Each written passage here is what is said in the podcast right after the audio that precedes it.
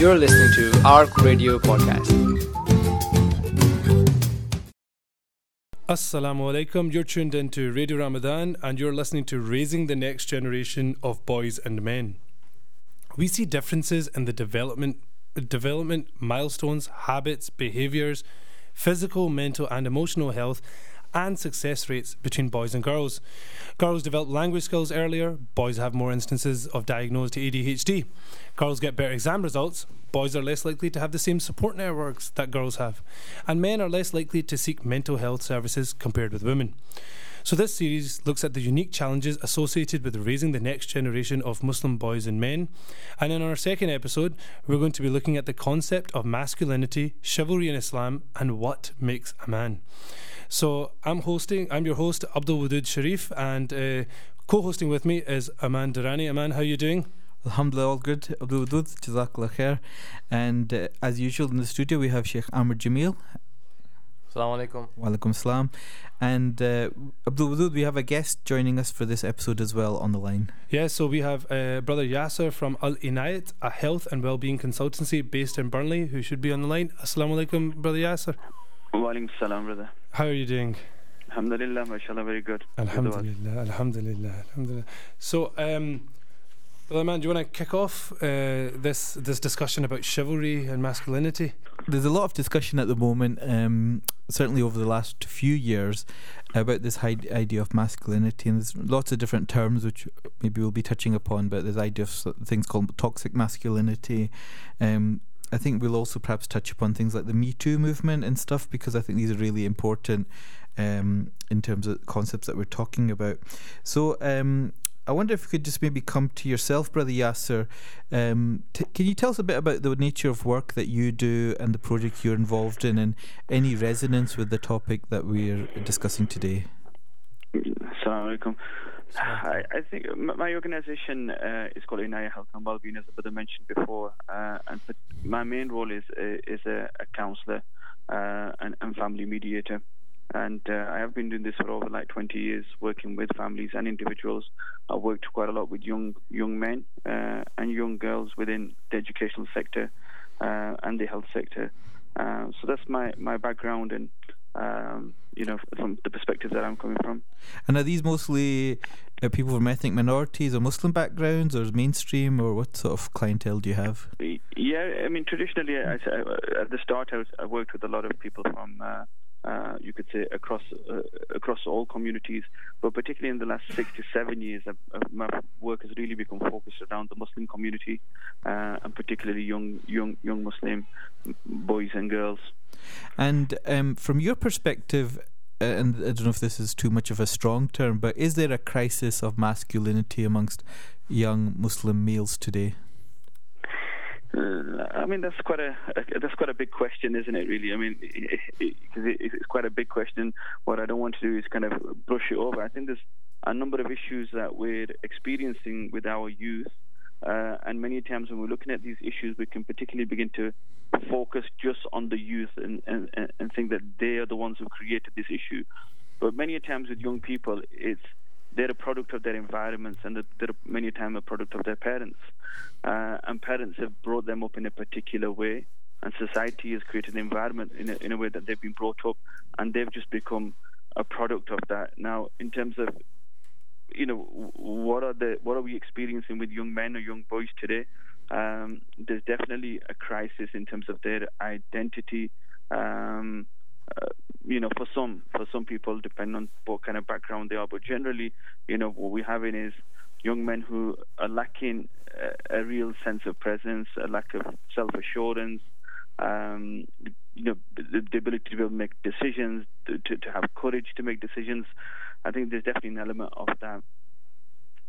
That's that's really useful, and perhaps we'll explore some of these themes as we go on. Um, what I think would be useful, we've got three clips at the moment, which we've got from different sources, um, and this I think will help us think about some of the issues or some of the discussions that are already going on in wider society. Um, so three quite prominent people. Um, so see what you make of these sort of uh, clips, and then we'll pick up the discussion um, with Abdul Wadud, Sheikh Amr, and our guest Yasser. So the three quite um, different clips. So one was Barack Obama on what he was talking about men, and I think there's really interesting parallels in terms of the idea of masculinity in terms of the black community, particularly in the states. Um, second clip was by an Islamic skill, uh, uh, speaker Yahya Ibrahim, and the third was the comedian Bill Bailey. So lots of different perspectives, really, just to set the scene. Um, I'd like to just read you a couple of definitions, actually. So I was googling definitions. So masculinity. So it says masculinity is the qualities or attributes regarded as characteristic of men. And actually, interesting thing on Google, you can actually it tells you the usage over time. So it's hardly used until the 1980s and 90s, and then there's a massive peak of this term masculinity in the last 10, 20 years. And chivalry, um, the definition is either a medieval knightly system with religious, moral, and social code, um, or qualities of a, an ideal knight, including courage, honor, courtesy, justice, or courteous behavior, especially that of a man towards women. and when you look at the usage of that, chivalry has actually declined since like the 1830s. Uh, through into the 1900s, 1950, and 2000s, actually the decline. So it's interesting that the word masculinity in books and in online is used a lot more, and chivalry is used a lot less. Um, so you've confirmed there that quantifiably chivalry is dead then eh? so Sheikh Amr, I'd like to come to you in terms of some of these ideas. I guess one is this distinguishing feature of what's the difference between a male and being a man um, and your thoughts on that. Yeah, alhamdulillah wassalatu wassalamu ala rasulullah. So um, I think the second clip was, was quite interesting where he was kind of talking about um, the difference between being called zakar, which is like male, versus rajul, which would be probably translated as man. Um, so being male is just obviously your gender, um, but being a man uh, is something greater than that. There's certain qualities that you have to have before you're considered to be uh, a man, and you you you see this in Islamic texts being used. The word rijal, or rijal. So I'm going to I'm going to quote, for example, um, just one, just so we understand it. This is um, from Abu Yazid al-Bastami, who was once asked, "When does a man attain the station of real men?" Um, so again, when do they attain the the, the rank of a rijal? So it's been translated here as real men. So that's quite a good a good way of saying it. Um, and this was basically a, a, term by spiritual masters to denote that a person had reached a high station with uh, Allah subhanahu wa ta'ala, regardless of their gender. So it wasn't like they were talking about the person's gender. It was basically people who have these qualities are considered to be men. Um, and he responded, he, his response was when he is aware of the failings of his own ego, his own nafs, only then will he have reached that state.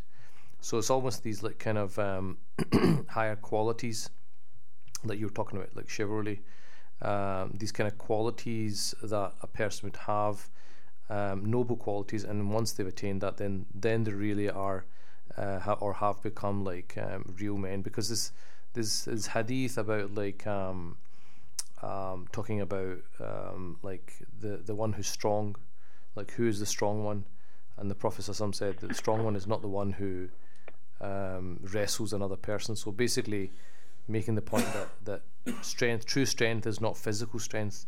It's about being able to control yourself. It's about to be able to be, being able to have um, patience when uh, things are difficult. Um, so in this quote, uh, Yazid Bastami is basically saying that being manly is to um, to overcome your ego, to overcome your your nafs, um, and to to get to know God uh, and not you and not misuse obviously what God has given you. So if God has given you strength, physical strength, you can't use that to be unjust to other people. Um, and obviously in a, in the relationship in the previous programs we've been talking about between men and, and women, the obvious would be to use your strength to overpower um, somebody of the opposite gender. So that would not be considered to be manly. That'd be considered to be cowardly. And Yasser, if I could come to you in this same similar this idea of what qualities distinguish between being a, a male and being a man, um, and I wonder whether some of this conversation is around some people feeling that actually men nowadays are weak in, in terms of you know there's a weakness about the, the modern day man that is you know, into his grooming and his clothing and his, um, you know, he can't stand up and be a real man or protect his family or protect this. So you kind of hear that, and I don't know whether that is coming from a lot of the feminist agenda. If you can unpack this, what a feminist means, but this whole um, societal move towards actually you know, lessening the role of a male or, or men. Um, so I'd, I'd be really be interested in your thoughts in terms of some of this idea of men being weak or feeble in, in the, the modern day, or what makes a man a, ma- a, a you know a man rather than just a male. Yeah, I think uh, there's a, there's a term called um, well, commonly used where people say he's not a man, he's just a boy with a beard, you know, mm-hmm. and. Um, I think that's very very common in like nowadays where you have you know people who are uh, developing on a on a physical level, but emotionally and psychologically and spiritually, they're not growing or evolving with the age and stage of life that they're at. And I think that's an issue with myself working practically with young men, is that you have young men who are emotionally uh, very withdrawn, emotionally not um, lacking that intelligence to deal with some of the issues that uh, they're experiencing at, at, at, different stages of their lives. You know. And what so, what sort of problems does that lead to? It leads to all sorts of problems within people's lives, whether they be that through work or through family life or through uh, married life. You know, uh, in particular, uh, where you know people are really struggling to step up, or young men are particularly struggling to step, step up to the challenge uh, of the family life, married life, work life. I mean, I use an example of, of married life where we have uh, young men who are in marriages now who um, are not stepping up or not really coming to the fore and making the decisions that are being asked or required to be, you know, that they need to make, you know, uh, in their in their marriage, and that's causing issues within their within the marriage itself. How, how do we square that? I think that's really an interesting example because how do we square that circle? Because certainly when I was growing up, there was a lot of people were saying actually, you know, as practicing Muslims, you know, it's better to get married young now. There's so many temptations in society. There's so many, um, you know, uh, opportunities to fall into sin. So it's actually better you get married at a younger age, so that you don't, you know, make a halal type of thing. You know, if you if you have feelings for um, girls, but then there's the idea that emotionally they're not mature enough. Uh, never mind, sort of economically uh, independent. So. Um, mm. What are your thoughts on that? And then Sheikh Amr, I guess, from yourself as well, because you deal with a lot of that. But um, Brother Yasser, what are your thoughts on that? I think it's coming back to the home environment. It's where, where how are we rearing these young boys to, beco- uh, to, to become men? Uh, and I think that's where the fundamental problem is: is that rearing, that mentoring, is not taking place within within the home setting um, to really encourage men on a practical level, emotional level, to, to, to, to develop. And I think that's what's the problem. There's too much almost kind of uh, mollycoddling that's going on, too much protectionism that's going on within the household that's leaving this young boy or man, whatever you want to call him, ill prepared to deal with, with life. Sheikh Amr, your your thoughts on I guess the idea of um, the impact that has on, on, in relationships. You know, the idea of you know we encourage to get married young. You know, nowadays we're telling people we're giving them that one side is like get married young, and, yeah, yeah. and on the other side they're not actually mature enough or emotionally intelligent enough. to... Yes, I mean obviously the, the the issue probably that we have is that people mature physically before they mature mentally, and then it's that trying to balance when is the is the right time to get them married. If you don't get them married for a significant period of time, then there's a danger of them obviously ending up in illicit relationships or doing things which are not permissible. Um, but the danger of marrying them too early is that they're not um, ready or capable, uh, and, and, in effect, they're boys rather than men. So I think that's something that we need to kind of um, deal with in terms of how we're bringing up the next generation um, and kind of giving them more independence in their teenage years, uh, making them ready for and responsible for, for marriage. I mean, there is this idea, um, the ulama talk about what is the ruling on marriage, and if if the if if the person is um, uh, or has a fear that they will oppress their partner, uh, then it's makruh. It's actually makruh tahrimi for that person to get married, and if they're certain they'll oppress the other person, then it becomes unlawful. So there is this thing if you're if you know that to, your behaviour is going to be oppressive towards your spouse, that you should sort yourself out. But I think as a community and a, and a, and a kind of um, larger scale, it's about basically. I think we were talking about this. Um, I can't remember which discussion we were. I had this idea of the seven stages where it was Imam Ali's statement that for seven years play with them and then for seven years teach them, and then the last seven years, which is basically from 14 to 21, your role becomes more as an advisor. Like you, you, you kind of uh, appreciate that they are actually adults. They're responsible. They're legally, Islamically, they're responsible for their own prayers and uh, and actions. So at that point, it's about getting them to be to kind of um, emotionally ready. Um, and because remember, I mean, you go back a couple of hundred years ago, people would get married at 16, 17, no problem, you know. So it's just that the 16 and 17 year olds today are, are not like those 16, 17 year olds. So it's obviously something's happened in society which is delaying that maturity. Um, and again, I think, like Yasser saying, it really does come from the parents and what, what they're. I mean, the parents have a massive role in what they can be teaching their children. I mean, uh, I don't want to go back to Ertugrul, but because uh, I was going to come on to that, but la- later on, is yeah. Yeah. I mean, the reason the reason that I think that that's um, the reason I'm mentioning it is because obviously a lot of people can watch it in, as a frame of reference and they can they can like kind of make connections. But if you look at the way, so for example, the way he's teaching his young child, Gunduz, who's, who's only like must be what seven or something, six seven years old, but yeah, I'm not onto that series yet. all right, okay. Anyway, so, so what, Just what, a spoiler alert there. so what he does, I mean, what he does, it's very interesting because when he goes away, he, he you know he's a six seven year old kid, but he says to him, "You've got responsibility now. You're I'm leaving you in charge Uh, of your brothers. I'm leaving you in charge to look after the tent." So obviously, all the adults are kind of they, they kind of laugh because they know it's all pretense, but he takes it really serious. You know, and he, he actually believes that yes, I'm responsible for what goes on. So he walks about with his little wooden sword and all the rest of it. So what he's doing is, from a very young age, he's teaching him responsibility. That you look, you are responsible now for other people. It's not just about you. You have, you know, and you have a duty. So he's already from a very young age bringing him up with those qualities. I actually think Ertugrul's a whole game changer. Uh, you know, actually in terms of generational perspective from a Mus- you know Muslim male and chivalry, which we'll touch on. Yeah, yeah. Wadud, uh, No, I mean, uh, just uh, touching on what Sheikh Amr was saying, you know, that I guess, you know, I completely agree that I think the way we are conditioned to believe that, you know, you have to grow up before you get married as well. I mean, me personally, I don't entirely subscribe to that view that, you know, you're ever really ready for any of those events. And, you know, a lot of, a lot of, I guess, what being a man is, quote unquote, is about just learning on the fly, experiencing it. Because with that responsibility, you'll you'll rise up to the to the challenge almost. Uh, quite important in terms of when you look at from the kind of historic idea of what a man was in terms of the tribe, and, and a, a big thing is this whole idea of the rite of passage, the fact that you were becoming a man.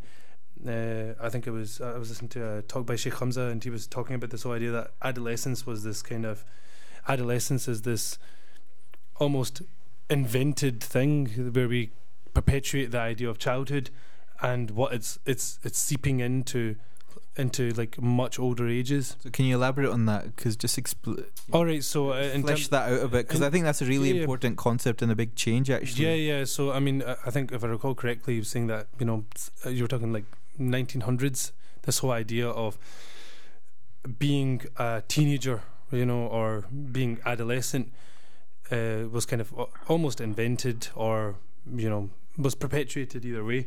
And uh, I think what's actually happening is that that's leaking on into later on in life. So it's not just confined to the teen years, but it's moving all the way into twenties.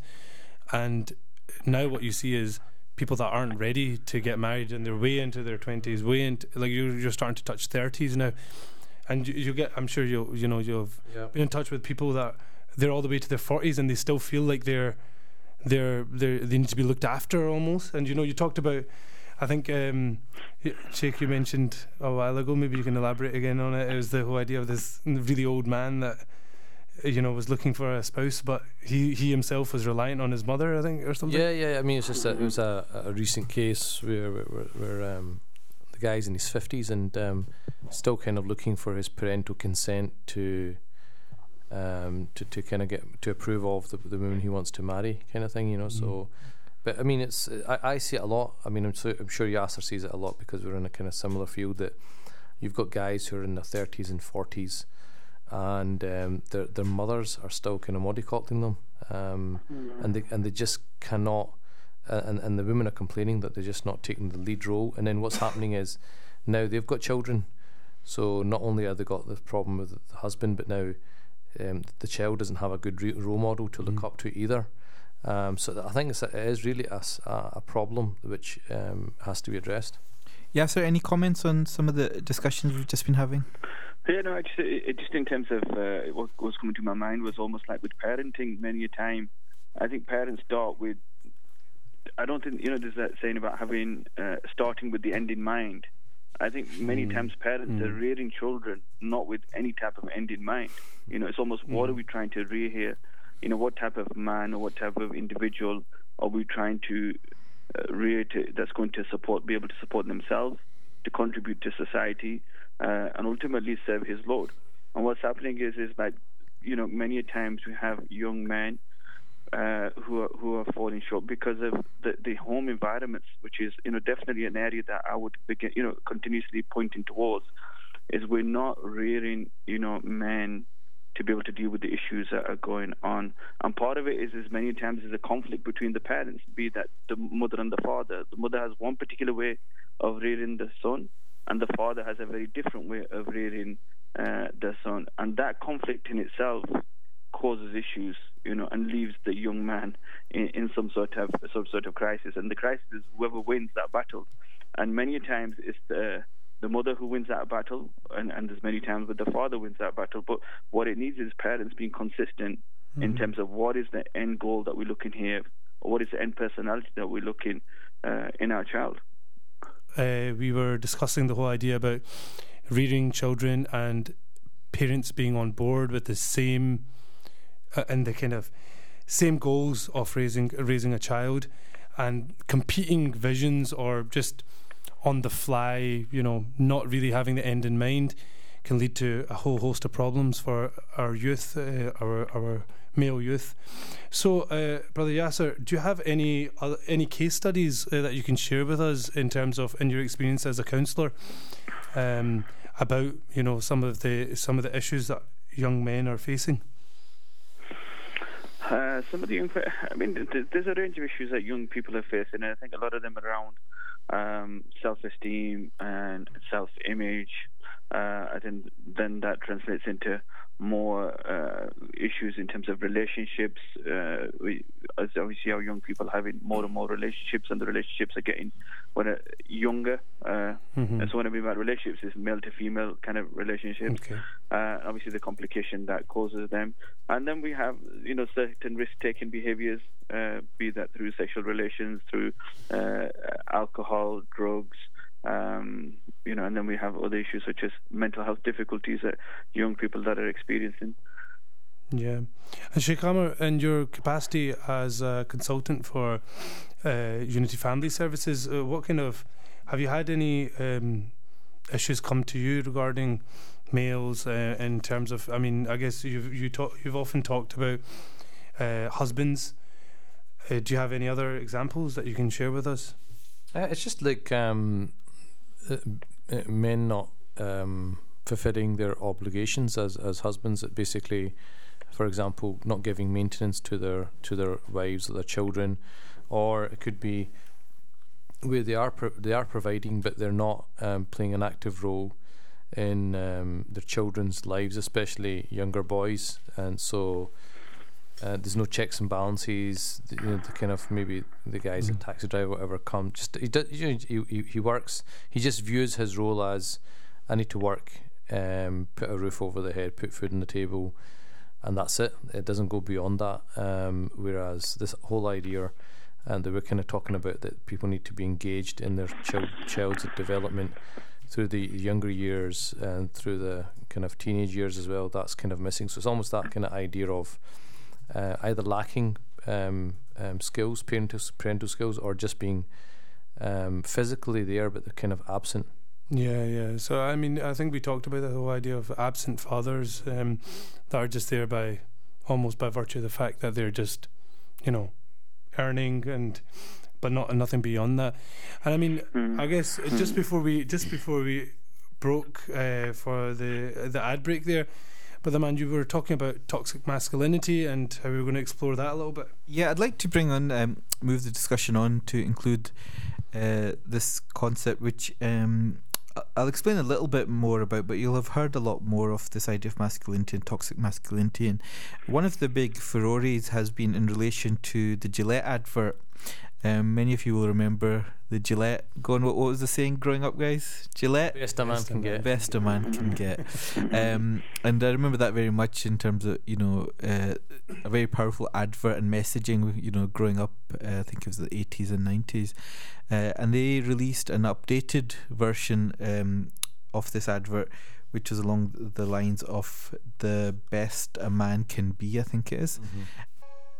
So we just played uh, both adverts of the Gillette advert, which was um, caused a lot of controversy. The old one, which was uh, the tagline, which was "the best a man can get," and I think that tagline had been there for about thirty years.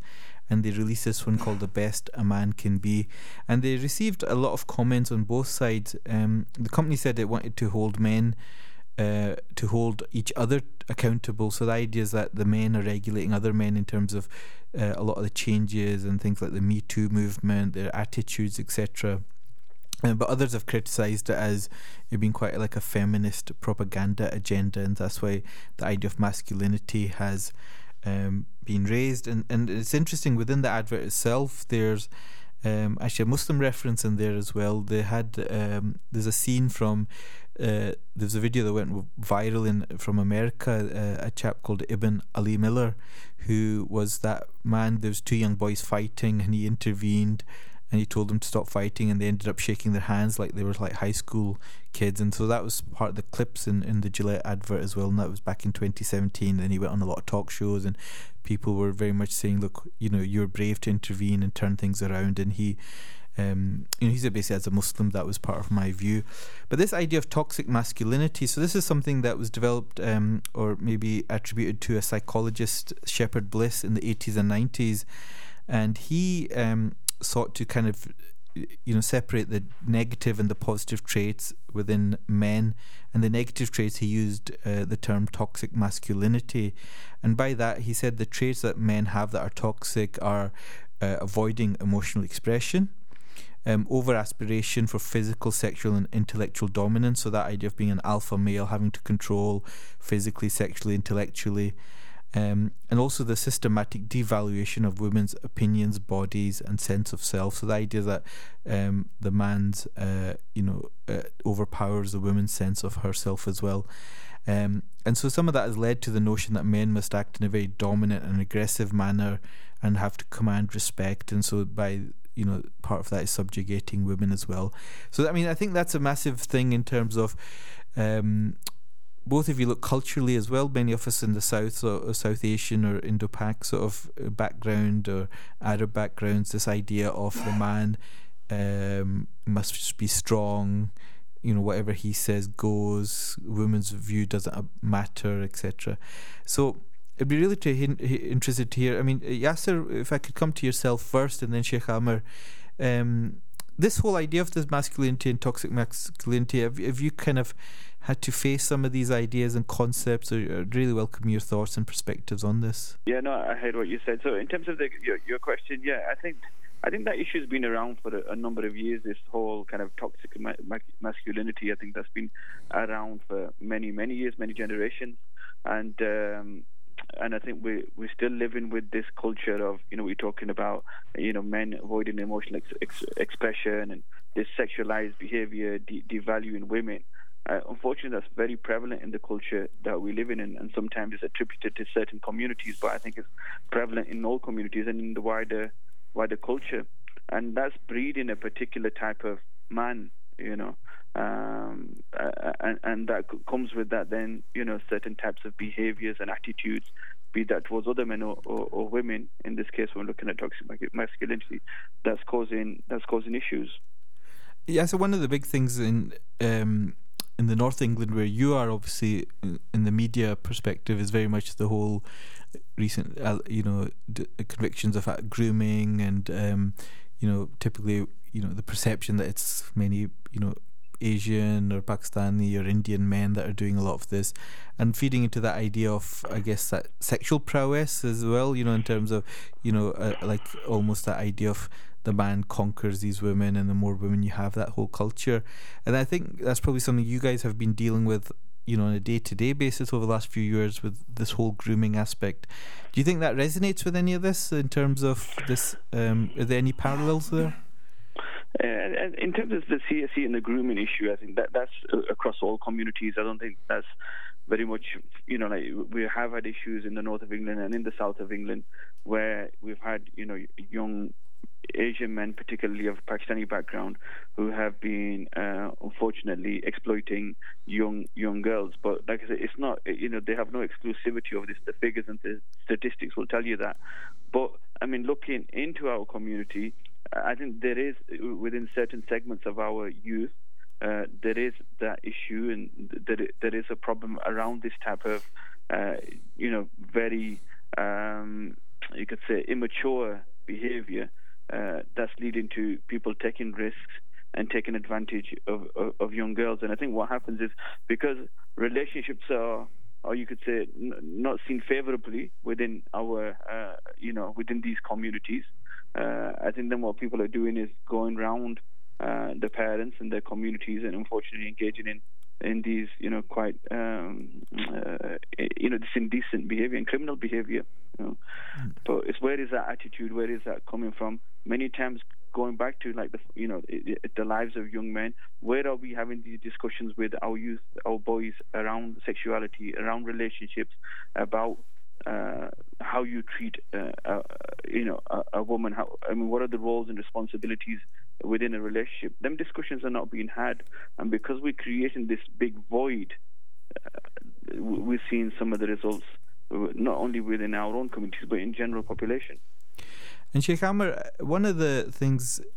I guess related to this whole topic is the idea of the power dynamic, where you know systematically men seem to have more power, and and we see some of that with the whole Me Too movement, where they're talking about um, both within sort of Hollywood and uh, business, etc.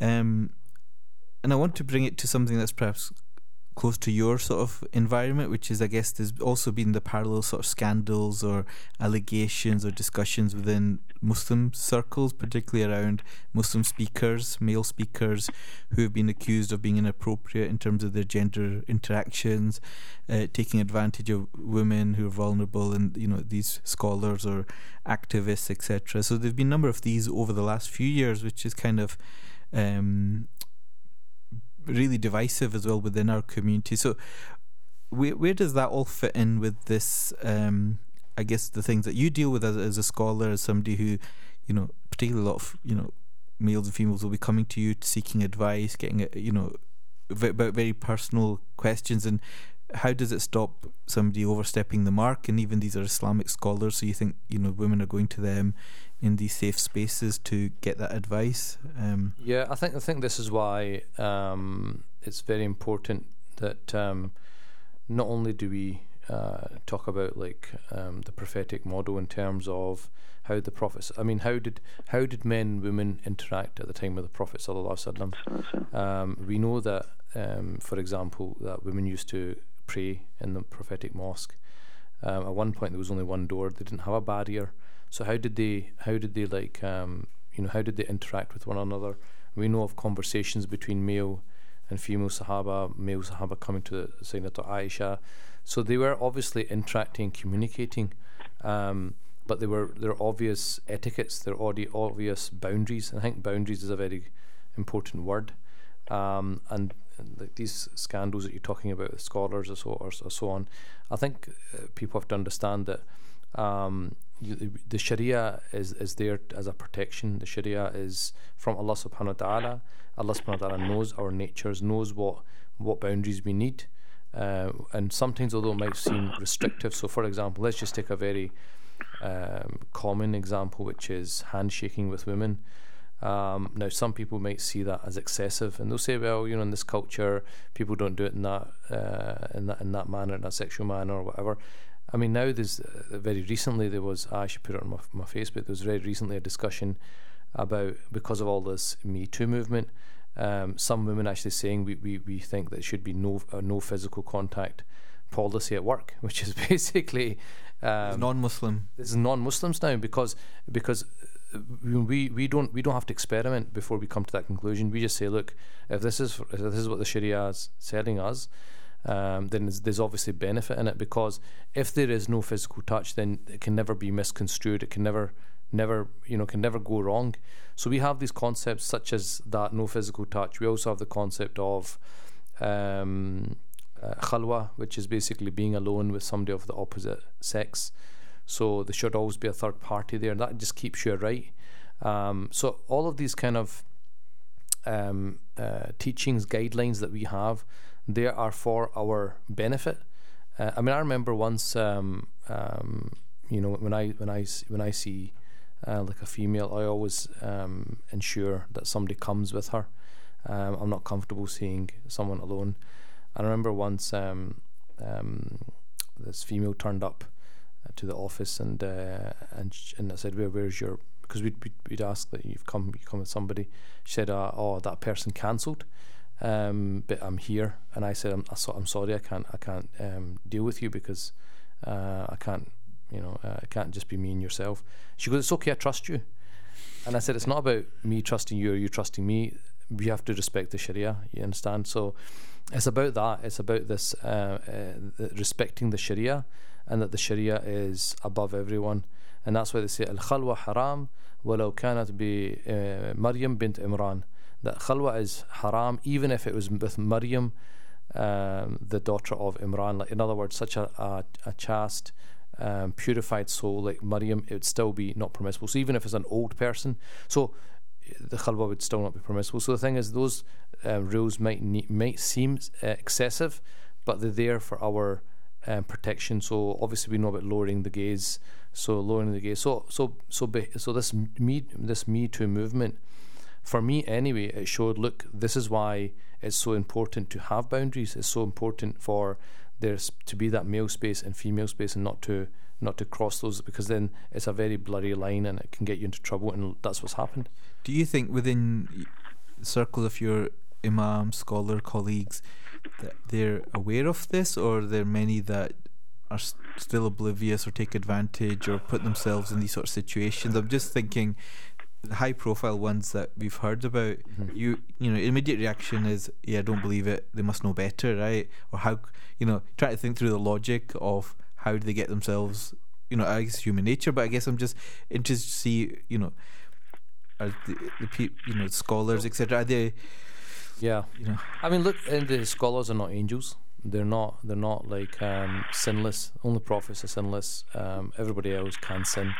So it doesn't matter. And this is why you've got to. I, I remember reading a, a, reading a really good quote, which was um, that you should never um, become complacent in your your your affairs because because look at what shait- happened to Shaitan. In other words, Shaitan worshipped Allah subhanahu wa ta'ala for a long time, but he fell from grace, which means that no matter what your track record is, you might be a scholar and taught the community for years and years, but you cannot you can fall from grace at any time if you do not respect uh, the Sharia. And I remember one of the, th- of the things when we were studying, we did this counselling course. Um, um, I remember that our teacher was saying that um, th- I think I can't remember the percentage. Was about ten percent of all male counsellors or something end up having affairs with their clients because what happens is in that situation where you're being empathetic towards that person, they've probably had really bad experiences with men. And you become the ideal kind of man, and it becomes very easy to become attached. And if you're trying to be the good Samaritan, you're trying to help, you might go beyond and might say, "Oh, I don't want to. I don't want like I don't want to you know, pull back here. Maybe she's holding my hand out of comfort. I don't want to hold back in case, you know, I, I break or whatever. But this is where you have to say, I'm sorry, but this is not permissible. The Sharia, this is, you know. So this is the thing. I think um, those situations, I don't think they could have arisen ha- had the Sharia not been uh, overlooked. Yeah, so can I just ask? Um, I don't know if you come across this, but um, I know a lot of friends um, that are married. When we meet up, sometimes they'll talk about having four wives. You know, it's almost for the man, it's that aspirational. You know, if if if it ever happened, you're the dawn type of thing. You know, if you got four, Mm, mm. and then uh, you know, and the wives, you know, will, will totally, you know, shoot it down. you know, but is that idea is that you know something about you're more of a man if the more wives you have? If you probably ask married people, probably think that's so. uh, What What are your thoughts on that? I guess because that's a bit of that discrepancy. Because I guess that idea of um, manliness, you know, in terms of okay, you if you're you know a fertile man with four wives, then you know you're more. I You think your life expectancy will probably go down. um, so that that kind of thing, I know people say it in jest, but some I know guys will be thinking like that. You know, that, you know, um, I, you know that that's an aspirational thing, and it's in the sunnah, etc. Um, you know, and they'll use that argument. But uh, I mean, what are your thoughts on that? I don't know if you've come across anything like that, or the, the I mean, even the ban. I guess I'm talking more about the banter, really, or the the thinking behind it, rather than how many carry it through. You know. Yeah, I think in the one thing, thinking is the one thing people carrying out is a, it's a totally different thing, isn't it? Really, but I think the the, the issue here is that um, yeah, in the recent years, because of the, the in terms of the male and female percentage within terms of our community, those who are looking to get married, there is a definitely more females who who are looking to get married, and hence this issue has come up around you know people you know men taking on uh, additional wives and stuff. But I think uh, like Sheikh Amr alluded there, I think you know many people are just, just you know having challenges, uh, you know, with the marriages that that they have in terms of just trying to maintain uh, a good and sound household. We- Earlier on, we talked about you know men not being present at home and absent fathers and. You know, and Sheikh Amr mentioned taxi drivers. I, I would say it's, it's the same with white collar workers nowadays. You know, people who are lawyers, doctors, you know, working 60, 70 hours a week that are causing these issues within our households. But coming back to marriage and stuff, when people are struggling to give one wife the time, you know, I think three and four, even though they may be idolizing in their own head, I think the reality is, you know, uh, very far from that. And then those people who have done it, I mean, I've worked with people who have had, uh, you know, two stroke three marriages. One person actually uh, married four times. But uh, eventually he rolled back to the one wife and ended up divorcing the other three. you know, just the way it, just the way that life worked out for him and stuff, and the other three broke down. It is it's, it's very challenging, and I think sometimes we've got to look at this this society and you know where where we're at at this moment in time, and likewise the needs of our children. You know, uh, and then many times are these people marrying people who are. Uh, you know, like single mothers, or they people marrying people who are divorced women, or we, they're marrying people who are widows. You know, uh, many times it's just uh, it isn't it isn't that type of a population that people are looking aspiring to get married to, and this is where we're talking about Sahaba. This isn't the Prophet Wasallam, This is the people that they married. Um, so just before we broke, we were talking a lot about toxic masculinity. Um, we're primarily talking about it in the context of older males. Now, Yasser, it's more uh, a question uh, directed to you, but if anybody else has any comments, please feel free to to chip in. But you know, a, a big aspect of uh, toxic masculinity starts from a, a younger age, not just um, you know, not just when you're when you're a husband or a father, but it can start quite early on. A big thing we, we often see with the with the Muslim youth is we see this kind of gang culture starting to be adopted and really you know quite common in urban areas especially. Uh, Yasser, have you had any kind of issues or uh, cases where you know this kind of uh, phenomena of gang culture has come up in your role as a consultant?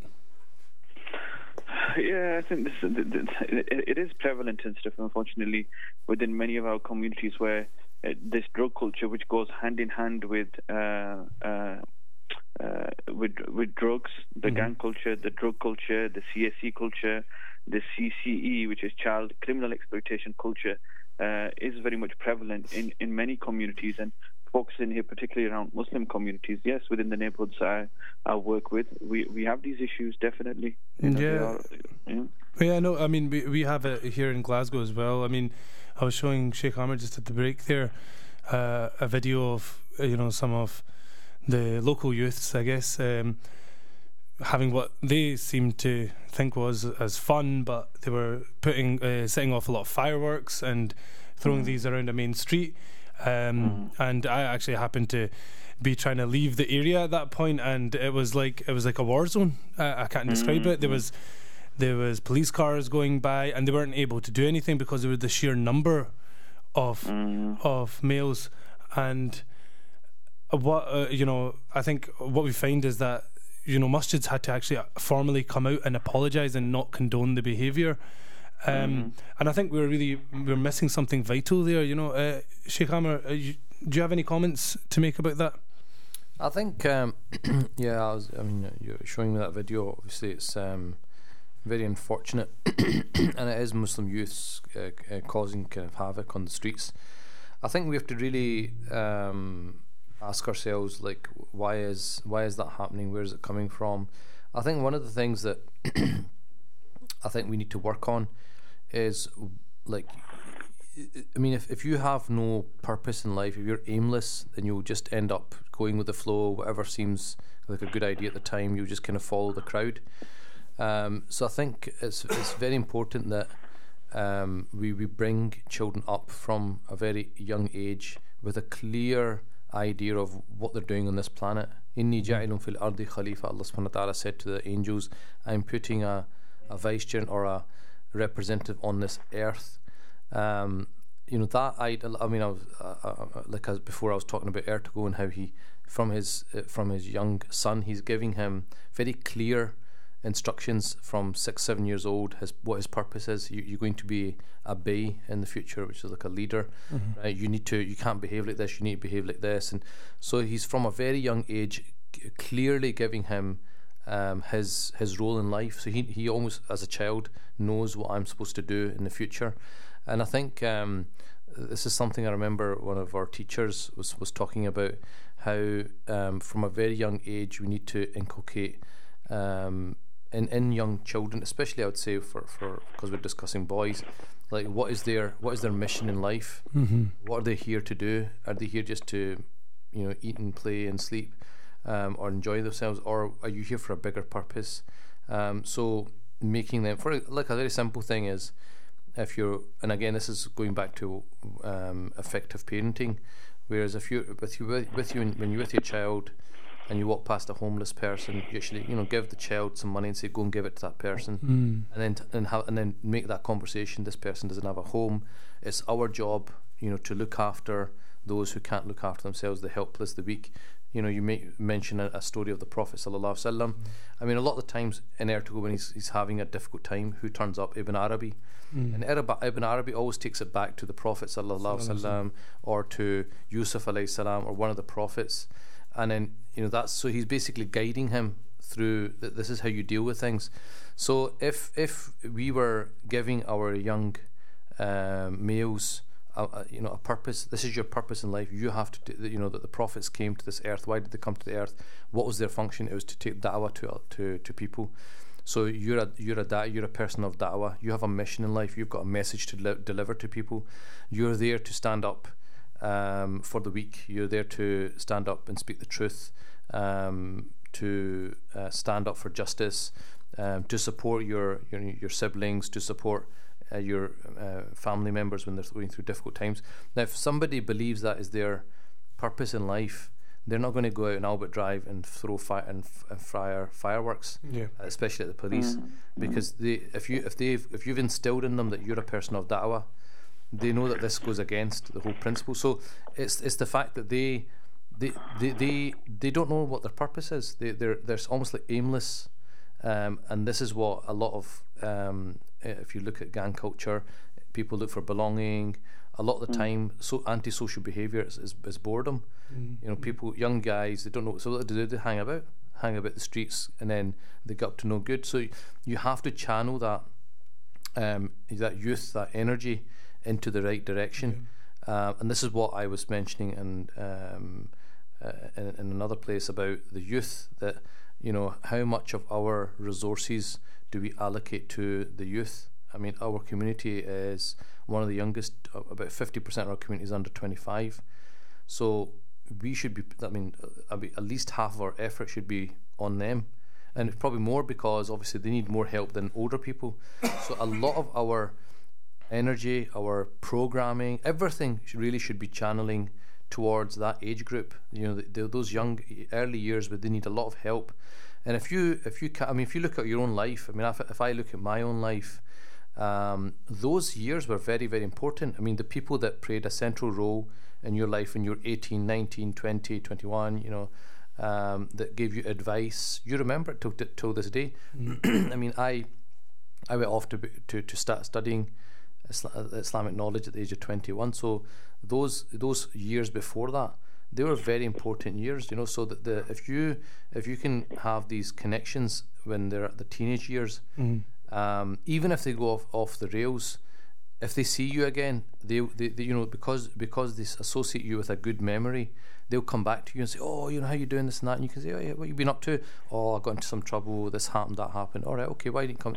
You know, so you can you can um, uh, undo a lot of a lot of things, or basically bring people out of maybe the environment they're in just through uh, your your company with them. So I think it's that kind of um, idea of um, it, at a very young age having those kind of avenues, and also um, people need people need to be inspired. Um, so connecting people to the to the Prophet as a person, the Prophet and you know his difficulties, his life, um, key historical figures. So wh- I mean, why has this p- program Ertugrul become so um, popular? Yeah. Because a historical figure, it's somebody real who, who went through, and all, all the, obviously a lot of it's based in fiction, but um, people can, can can look at that and think, oh, look at look at him, you know. And the thing is, he's, he's a brilliant example because he is he is very macho, he is very manly, but he's also very gentle with his wife, with his mother, you know, with with with uh, women folk. He's very gentle, so he's he's got that mercy in him. He's got that sense of justice in him, and so the, these uh, figures like Salahuddin al Ayyubi. Uh, Umar ibn Abdulaziz, the four Khalifas. I mean, one really good one would be um, Sultan Mehmed, who who conquered uh, Constantinople at the age of 21. You know, so if you've got a, a group of 21 year olds and you're talking about Sultan Mehmed, and um, you're saying like you know he led uh, his army uh, into uh, Istanbul, and you, you guys are playing Fortnite. You know, um, so do you know what I mean? So, so it's to show that you know these guys were doing things at, at, at those ages, and one of the scholars, one of my, my one of my friends, good colleagues, uh, Sheikh Muhammad Aslam, um, who's quite active on Facebook. One of the good, really good things that he does is he's constantly putting up stories of, of, of people, men and women, who who transformed other people or transform societies, and he's putting that up as as as uh, as examples of look look at these people, look what they did with their lives. I mean, one simple one was he, he, he put this story up about um, this this scholar who was um, this thief, um, you know, um, broke into his house and he didn't realize the sheikh was awake. And the sheikh kind of said, uh, you know, he got startled. He goes, he goes, come here, have some tea with me.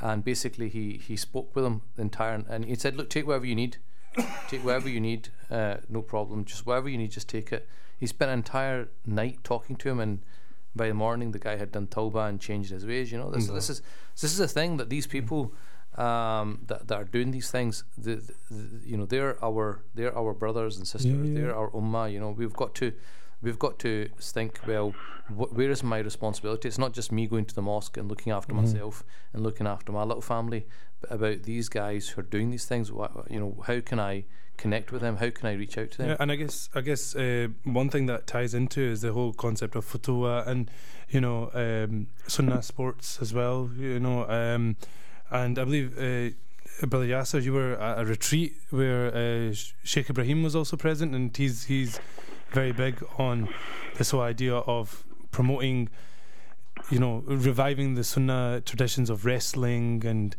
and these kind of archery Mm. and horse riding. Do you, do you have any comments to make about that in terms of how it could actually be a kind of mechanism by which we, you know, tackle some of the some of the gang culture and you know harness that energy and put it towards some good? Yeah, no, definitely. Alhamdulillah, I've been, uh, you know, privileged enough to be able to. I mean, the retreat is in its uh, fifth year this year, and I've been lucky enough to to go to, you know, four of the the retreats. Mashallah. And uh, mashallah, I think you know something that Sheikh Ibrahim has really picked up on is exactly this topic that we're talking about today. Is about this absence of key qualities within our young men or older men or whatever it is. You know, there is an absence there uh, in terms of you know, be that courage, be that temperance, justice, balance uh, within our youth, and how do we now refoster that? Hmm. Unfortunately, the bad news is we can't get an injection. You know, five you know milligram of courage or ten milligram of courage. That has to be harnessed and fostered, and one of the ways that is done is through reviving these prophetic disciplines in sports.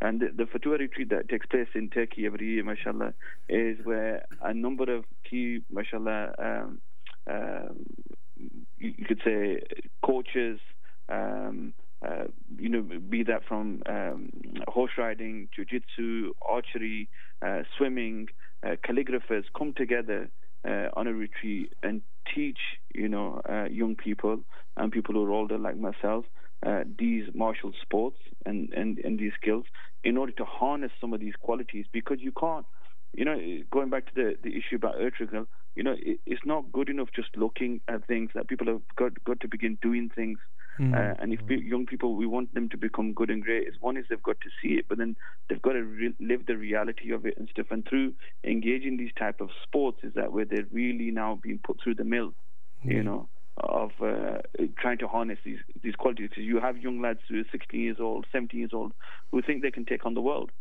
Mhm. Put them in a dojo with another man, you know, and all of a sudden his legs start shaking Yeah. when he knows he, he he has to now fight with this man in front of other people, you know, and either he bails out or either he sees this through, you know.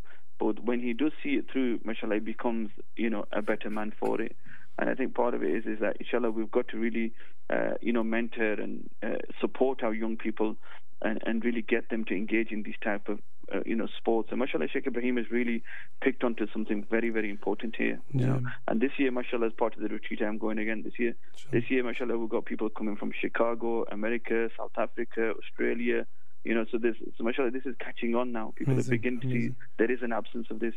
Yeah, and I mean, I think a big component of these, uh, when you look at, when you kind of distill them down to their core, is this whole idea of discipline and discipline of the self, um, through these kind of uh, through these through these kind of disciplines, of, you know, well, disciplines, disciplining. Um, I guess that ties into the whole idea of how do we, you know, you say you find your uh, your son, you know, it might be a younger brother, be a nephew, you know, and you find them in this kind of um, these kind of you know gangs and groups of youth. How do how do you actually go about you know uh, not not to discipline, but how do you go about to actually approach the discussion of you know bringing them out of that because that can be quite a tough thing because I guess uh, just by the virtue of being older and not being from their you know age group, you suddenly become somebody who's quite ah, you don't know what's really going on and stuff, and um, there's a kind of cockiness associated with it. Uh, how do you actually approach that? And gen- and generally, you know, just to everybody else as well, like you know how how do you approach discipline um, in a kind of in this environment that we find ourselves in where you know it's not it's not appropriate um, and most of us probably would discourage it now is the whole idea of physical discipline through uh, through physical means. Um, how do we go about approaching discipline? I think the key word here is just listening and understanding the lives of young people.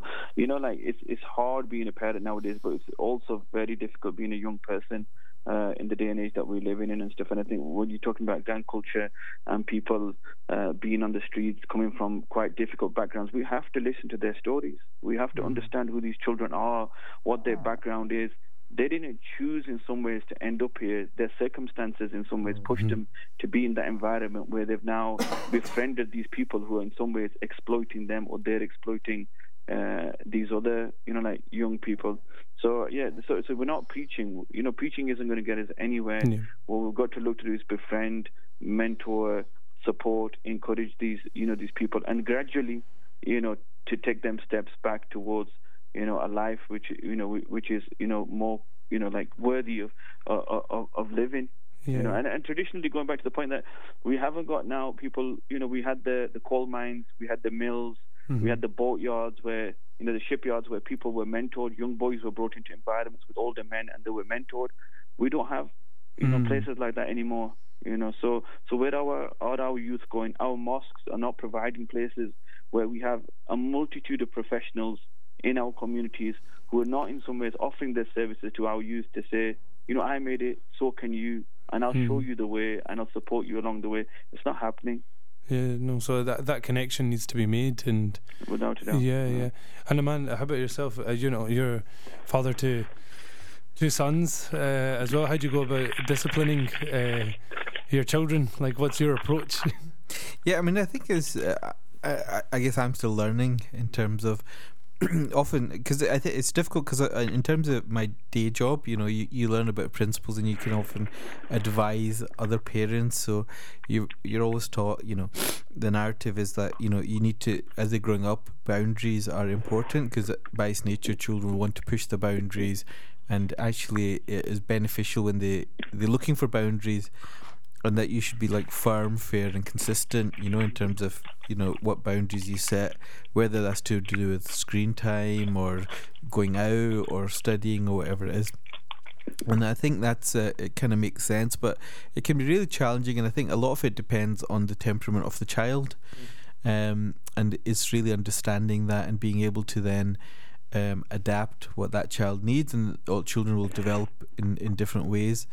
Um, so I th- I think in terms of my attitude, I think there's a lot of challenges. Um, I'm still, you know, my son's eldest son is 12, so he's kind of hitting that age where, you know, uh, you know, alhamdulillah, you know, he's, good, but uh, with all these children, and I know from growing up myself, you know, there'll be a bit where you want to uh, oppose authority or do things what you you know they don't want to do things or they'll how do you how do you think you'll approach that? Uh, sh- uh, you want to know the length of my stick, or you want to? no, no. Um, I think it's diff- it's difficult because it's it's. Um, I think I, I need a bit more courage as a as a parent to allow them to make mistakes, Mm. and that's where I Mm. think I'm kind of very much you know trying to see two or three steps ahead and say, look, you know, this is good for you, Mm. hopefully, Mm. and I'm very much. I, I, I've not got there yet, but I, I think I have to let him make his own mistakes as well, which is really difficult because you know, especially when you s- deal with a lot of other young kids, you can see where it goes. But in terms of positives, I think as a family we try and find opportunities to go to go with other families that have got good sort of um, similar values. You know, where there's retreats or camps or programs where we try and take the family, so they're very familiar within that Muslim environment. So it's that su- subliminal things. Um, you know, he started. He does the ISIL list for school. So again, it's trying to give some of the educational knowledge. Um, and he gets involved with things like young Muslims as well, which is you know a, a Mhm. bit bit here and there. So I, I think we're trying to do that, but not force it too much. But I think uh, um, my my I think my personal attitude, mainly growing up, I think with my friends that I saw, and some were very religious, some were doing everything they needed to. They were good at heart, but they would smoke weed. They would do all these other things. Um, I think my philosophy is after the age of like twelve or thirteen, they're gonna do what they're gonna do. They're gonna, or they're gonna find ways of doing it. Mhm. So I guess uh, you know we've been trying to front load up until the age of 11, 12, give them as much as we can, tell them what the, you know they need to do, and at this age, I think it will be very much more. They'll be more selective, and yeah. um, you know, so uh, depending what phase they're in. So I think it's um, I think it's a challenge as a parent uh, to find the right thing to do. Mm. Um, but yeah, no, that's why I'm in these sort of discussions. I'm learning as much as I can. to- but I think you know it comes back to the environment you set at home, which I know Brother Yasser's talking a lot about with Sheikh Amr as well. It's about your environment, your company, the influences.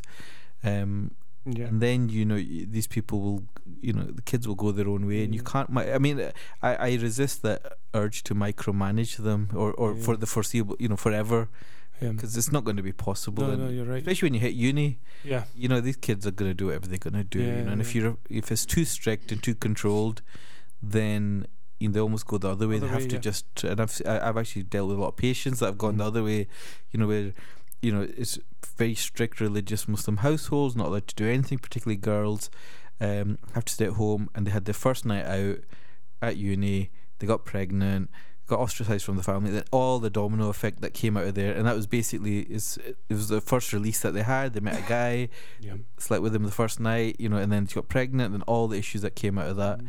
and that was really from such an extreme upbringing, Yeah, strict, and so that doesn't work either. It'll just catch up on you. I think. Yeah, and Sheikh Amr, do you have any comments to make?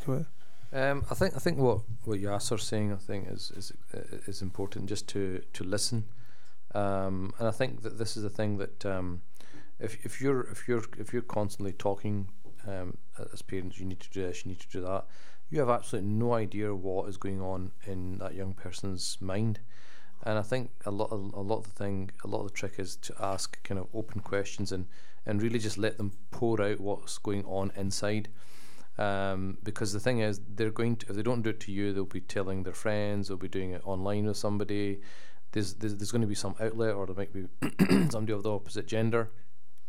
So um, you want to kind of have an idea of what's what's going on now. They're not going to do that unless they feel comfortable and they feel that, that they're not going to get judged or get, being given into trouble for it.